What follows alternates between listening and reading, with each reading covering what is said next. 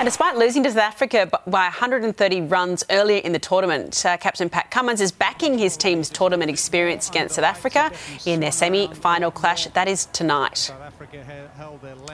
What helps us is we've got a lot of guys that have been in this situation before uh, that have won One Day World Cup, T20 World Cup. Each World Cup, it does seem to be the story that South Africa um, haven't quite achieved. Obviously, what they'd you know, set out to do.